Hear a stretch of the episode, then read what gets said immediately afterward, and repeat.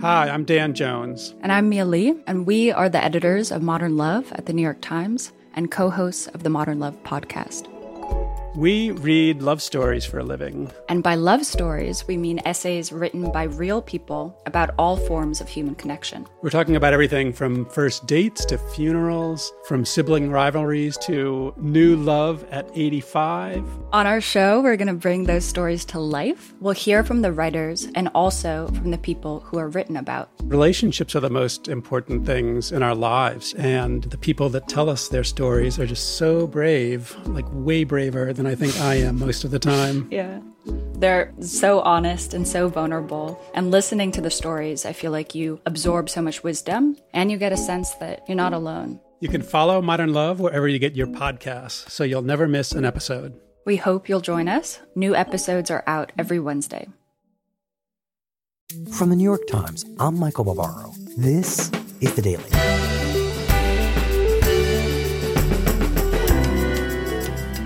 Today. In the weeks since the Mueller report, nearly 80 House Democrats have called for impeaching the president. But with the 2020 campaign now underway, that likelihood appears to be fading. Why that may be exactly what some Democratic leaders want. It's Tuesday, June 25th. Peter Baker, you've been covering Washington for decades. I wonder how you're thinking about the Democratic Party debate in this moment about whether to impeach President Trump. Well, no topic has consumed Democrats lately more than the idea of impeaching President Trump. And no topic has probably divided them anymore either. And I've been curious lately about that. What's going on with the Democrats and why are they not moving forward, it seems like, with impeachment? And so, how did you decide to approach it? Well, I decided to call Congresswoman Zoe Lofgren. Hello. Hi, Congresswoman. It's Peter Baker from the New York Times. How are you? I'm okay. I'm a little weird. She's a Democrat and represents the uh, San Jose area in Northern California, basically Silicon Valley. We're just going to have a, a, conversation, you and me, about uh, about the I word, to use a phrase. and uh, you mean indictment or integrity? There or... you go. Right. I, integrity. I'm, yeah, it's a good words. Iran. Actually, and I want to talk to her because the Democrats do seem to be all over the place. And she's one of the key members on the House Judiciary Committee, the number two ranking Democrat on there. So the decision about whether to impeach the president is one she will very much influence. She will very much influence it. She's one of the most veteran and, and, strongest voices on that committee. And she brings to bear a history that very few other people in this Congress have, which is that she has been there basically through all of these impeachment debates of the last four decades. She was in Congress as a staffer back in 1974 when President Nixon faced impeachment. She was a member of the Judiciary Committee in 1998 when President Bill Clinton was impeached, and she, of course, today is uh, a senior member of the Judiciary Committee as it considers what to do about President so Trump. Thinking about these three events in your life, uh, each of them separated by you know quite a number of years, how do you compare them? How do you look at them? Are, are there similarities? Are they very different? How do we make sense of this? Well, they're not equivalent situations, of course. I do think to use the Clinton impeachment proceedings as any kind of model for good behavior is a mistake and so I don't. Uh, I've learned lessons from how divisive it can be, but it was not a model of how to proceed. The Nixon impeachment was more of an orderly affair. They examined evidence. The committee started out, I don't think any of the Republicans on the Judiciary Committee thought it was a good idea to proceed, but by the time they had gone through all the evidence, a number of the uh, Republican members, and not just the Republicans, I mean, some of the conservative Democrats, so called Dixiecrats, were not on board. But in the end, uh, the process was such that they had to confront facts that led them to a conclusion. So, Peter, explain what she means when she says that the Clinton impeachment was not a good model, and why, by comparison, does she think that the Nixon impeachment was? Well, for one thing, the Clinton impeachment was triggered by a report by Ken Starr, the independent counsel, and the Congress took his report when it received it without even looking at it, voting to release it wholesale to the public, unedited, unredacted, and it was actually a decision made by both parties, both the hmm. Democrats and the Republican leadership decided they would do that because they were afraid of looking at it before releasing it to the public and then a cascade of leaks, selective and self-serving leaks coming out from the other side. So Zoe Lofgren opposed her party leadership on that. On releasing it like that. On releasing it unlooked at, unedited, unexamined. Even Ken Starr didn't think that Congress was going to simply put it out there without having looked at it first because there was a lot of salacious material that made everybody look bad and certainly made the country look very uncomfortably at what was happening here because of course underlying the question of perjury and obstruction of justice was a question of a sexual affair. Right. And she also didn't like the fact that in her view the Republicans were warping what the founders meant by high crimes and misdemeanors. And from her perspective, the Nixon case was an example where a president has a, not only abused his power, but done so to the detriment of the health of the republic, you know? Mm-hmm. And that in her view, Clinton's crimes, whatever they might have been, perjury and obstruction of justice in a sexual harassment lawsuit, didn't upset the very nature of Republican government in America. And she thought the Republican Party was going after him for partisan reasons, and she didn't like that. She also didn't like, I think, that so much of their fact finding was simply dependent on Starr's investigation rather than doing a thorough investigation of their own, the way she remembers the Watergate era process. And, uh, you know, I think it was just, in her view, a very different kind of impeachment. So, in her mind, what Nixon did, his offenses, they actually had bearing on the Constitution, whereas Clinton's conduct, what he did wrong, didn't. Yeah, look, a, high crime misdemeanor does not mean any and all crimes, right? She can agree, and a congressperson can agree that President Clinton violated the law by not telling the truth under oath and perhaps obstructing the case that he was uh, defended in. But in her view, that didn't necessarily rise to the level of endangering, you know, the health of democracy in effect. And that's the distinction she made between Nixon and Clinton. Got it. Inquiry. Do you favor an impeachment inquiry with regard to President Trump? Not at this moment. I mean, go back to 74 in the Judiciary Committee. They were operating, they had the impeachment referred to them. But before that had happened, the Senate had played a very key role in the development of information. They had seen direct witnesses. They had uh, received volumes of uh, direct evidence sent to them after the grand jury looking at these things wanted all of the information sent. So they had a lot of information available to them, and based on that information, started to proceed in a more formal way. Today, we haven't really seen any witnesses to speak of. The Justice Department said that we would have access to information that formed the basis of Mr. Mueller's report. However, they only work, isn't it they work nine to five. What planet do they live on? I mean, I was going to go over there at five thirty and read from five thirty to midnight or something. It's like, oh no, we close our doors at five. So we're now in a in a battle with them to actually gain access in a way that makes sense.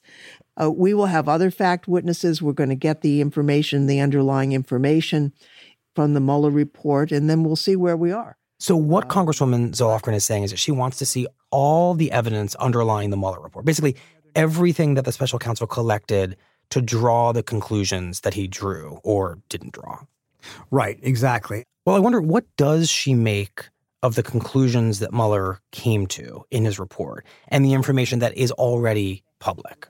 Yeah, I asked her about that, in uh, fact. Honestly, so much attention has been paid to volume two of the report and I think actually volume one is a very significant concern. Volume one was the part about whether or not the president's campaign had some sort of an illegal cooperation or conspiracy with Russia to influence the election. Volume two was whether the president or his people tried to obstruct the Mueller inquiry as it developed. Right. I don't second guess Mueller's determination not to charge the president with criminal conspiracy. He's the prosecutor, I'm not. Mueller's task was to examine facts to determine whether a crime has been committed. That's not the same task that the Congress has.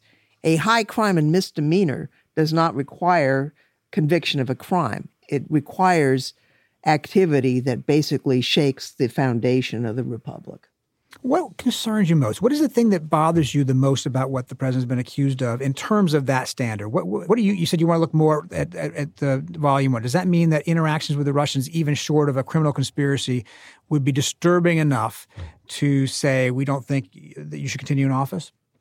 Well, I don't want to leap ahead at that. I do think one of the founding principles of the founders was that the president should be independent of foreign influence. The president of the United States should be completely and without any question, totally for the American people. And so I think some of the, and I, I don't want to be conclusionary because we need to look at the evidence. Volume one is disturbing when you take a look at that standard that was in the minds of our founding fathers. What he did, in my judgment, if the facts fully support the report, was serious misconduct to try and cover up various elements of his campaign and contacts that both his campaign and his administration had with Russians and other foreign entities, which leads me to think I need to know more about those connections between the Russians and other foreign entities and his campaign and his family and him and his staff because the cover up needs to be for a reason. Why? Why was this? So she clearly thinks that there's a lot of smoke there. She thinks that there's information in the Mueller report that suggests significant wrongdoing. And yet, very clearly, she's telling you, Peter, that she is not in support of opening impeachment proceedings against President Trump. And I'm not sure I fully understand how those two things coexist. Is your then objection mainly about process or yeah, I, I was curious about that as well. Why is she so reluctant at this point to call for an official impeachment inquiry? I do think that we need to examine the evidence directly with our colleagues on the Judiciary Committee on both sides of the aisle. I mean, there's some of the Republicans, I think, that no matter what was said, I find it difficult to imagine that they would accept what they saw. But I don't think that's true of all of the Republicans on the committee or in the House. And so the process of examining the evidence is not just check the box, it's an important thing. It's an important element of gaining consensus to move forward.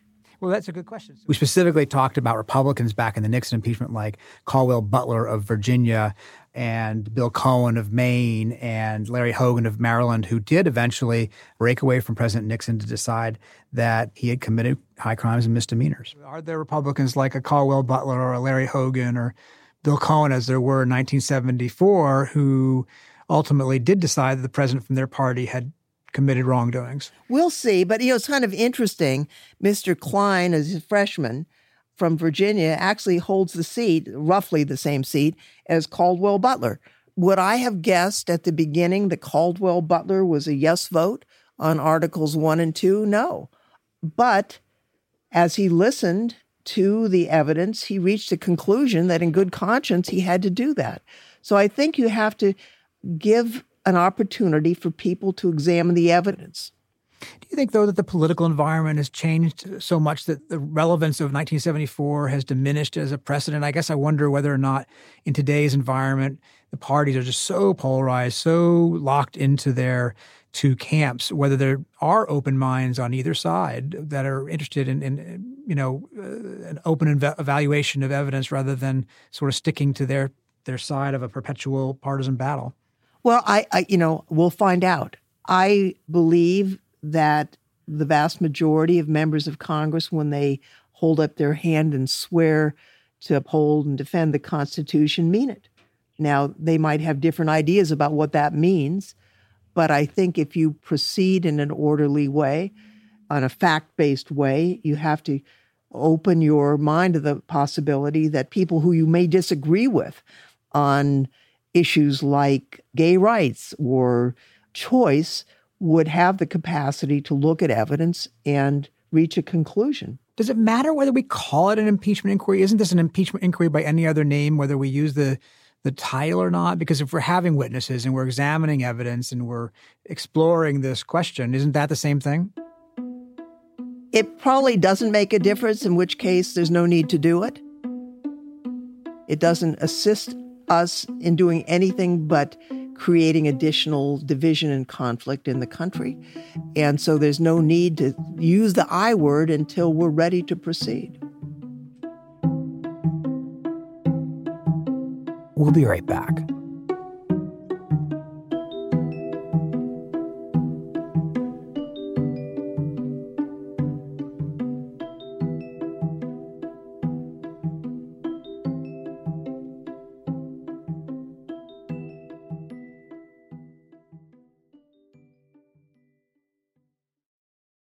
This fall, history is happening. September 14th, 2021. Hamilton, the Tony, Grammy, Olivier, and Pulitzer Prize winning musical, returns to Broadway. Tickets are on sale now. Performances begin September 14th. Hamilton, back on Broadway at the Richard Rodgers Theater. Learn more at hamiltonmusical.com.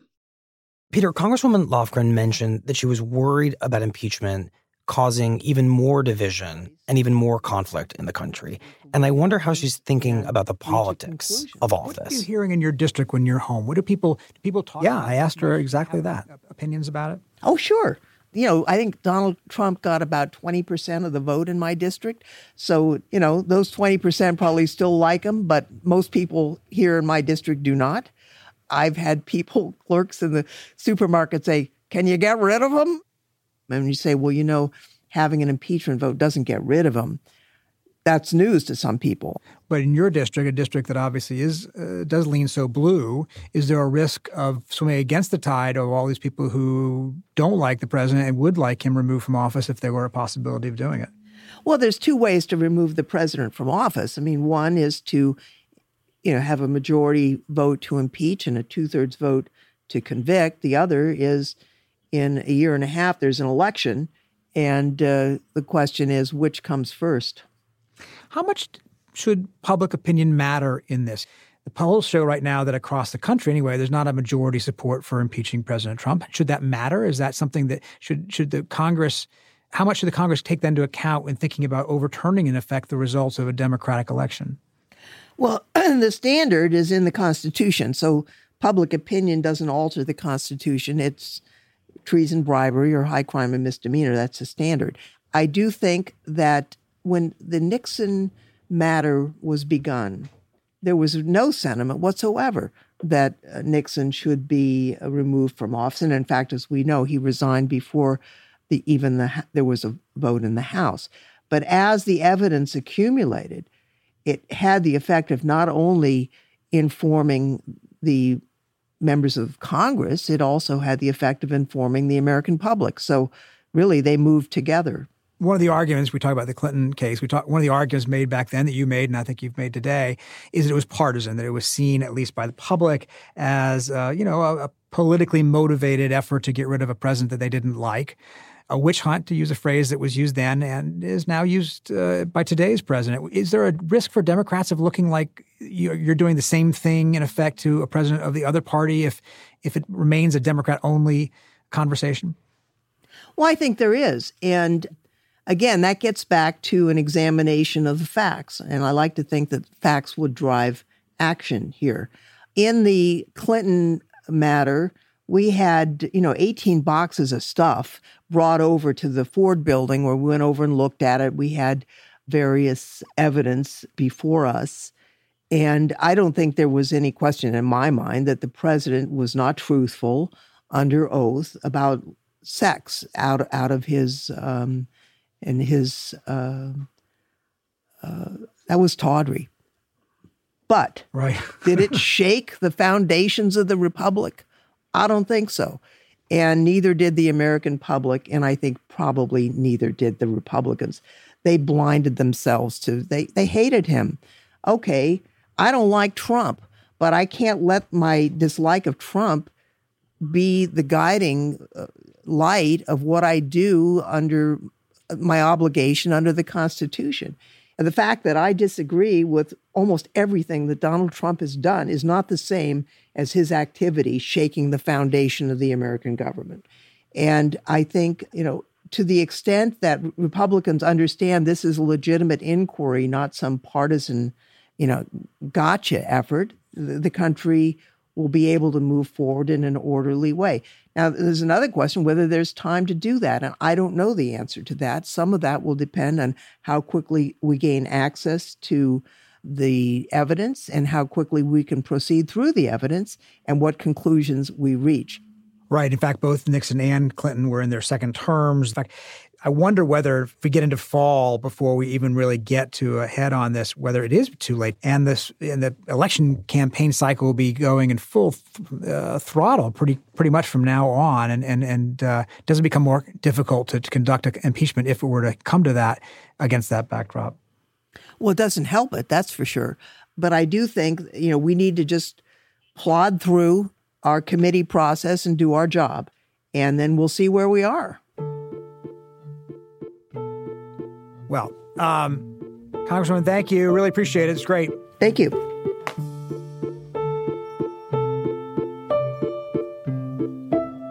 So, Peter, the Congresswoman is arguing that if Republicans and Democrats can examine the evidence in a bipartisan, orderly way, like they did in 74 and not like they did in 98, that Republicans on the Judiciary Committee, the rest of Congress, and the public for that matter, will come to a consensus about impeachment. And I wonder what you make of that.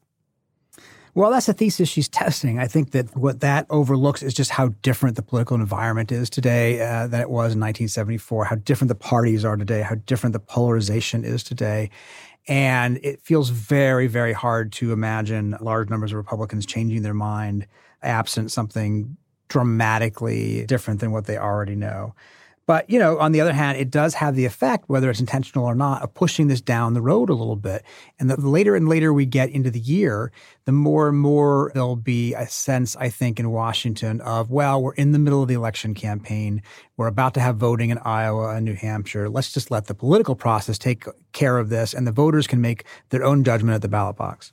Well, do you think that that is the intention? Because otherwise, what she's articulating sounds a little bit naive or just kind of oddly rosily optimistic about how Congress works. And she has been in Congress for 20 some years. Yeah, my guess is that she's pretty realistic about the chances that this actually happens, but that this is the best way to go forward is to, is to follow a process and therefore to defend yourselves by saying, well, you know, we're doing it the right way, whether it leads to the outcome that you, the base, would want to have or not. Hmm. The other alternative is you say, basically for political reasons, we're not going to do it. And that then raises questions of if you don't do it now, when would you do it? Have you changed the bar for future presidents? Are you saying that this kind of conduct, if you think he has uh, is guilty of it, is okay by a president? And I think that rather than say that kind of thing, it, you know, for her view and other Democrats like her, it's better to say, let's just follow the process and see where it leads.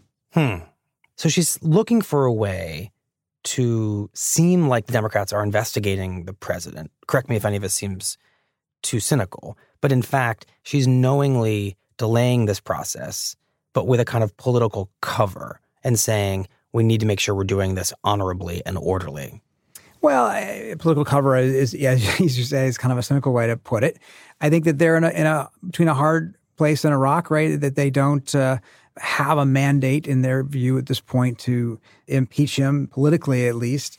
And yet they don't want to let him off the hook for things that they think he did wrong. And what's the best way to navigate that particular conundrum that they're under, which is to say, do you just simply wash your hands of it and say, well, we don't have the votes, therefore let's pretend it didn't happen? Or, you know, to at least see if the process will change those dynamics, however unrealistic it might seem. Right. I mean, she said that there are two ways to remove a president impeachment and an election. And the question is which comes first? Right. And the election is upon us now, basically. The campaign is anyway. This is the week we're going to see the very first Democratic candidate debates. And the political process will only get more all consuming from here on in. So any impeachment in the context of that suddenly is done in the middle of an election. And it becomes easier and easier the longer we go into the year to say, let's just leave it for the voters. We're almost at a point where they're going to go to the ballot boxes anyway. Let's leave it to them to decide. Peter, thank you very much. We appreciate it. Oh, thank you. I appreciate it. We'll be right back.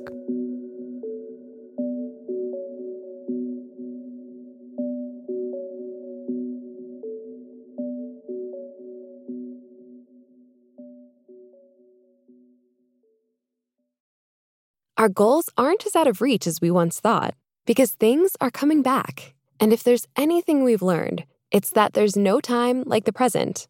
At US Bank, we take the time to understand you to help get you to where you really want to be by getting to the root of any financial obstacle so you can move forward. Because side by side, there's no telling how far you'll go.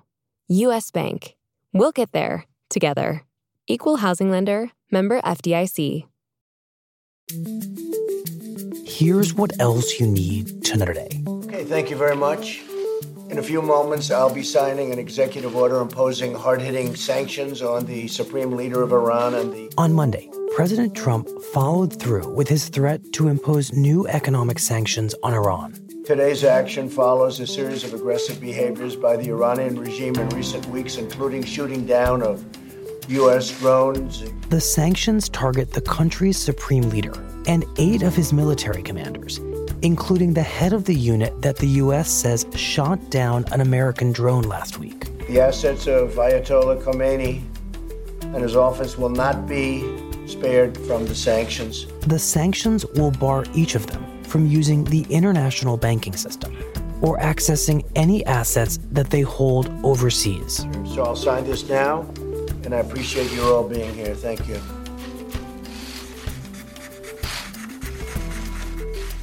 And the Supreme Court has struck down a federal ban on registering immoral or scandalous trademarks, saying it violates the First Amendment. The case revolved around a Los Angeles businessman whose line of clothing, sold under the name FUCT, was rejected by the Federal Trademark Office as offensive. Six justices, including members of the court's liberal and conservative wings, voted in favor of the businessman at a time when free speech is under attack, wrote Justice Samuel Alito, it is especially important for this court to remain firm on the principle that the First Amendment does not tolerate viewpoint discrimination. We affirm that principle today.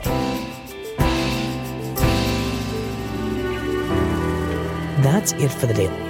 I'm Michael Barbaro. See you tomorrow.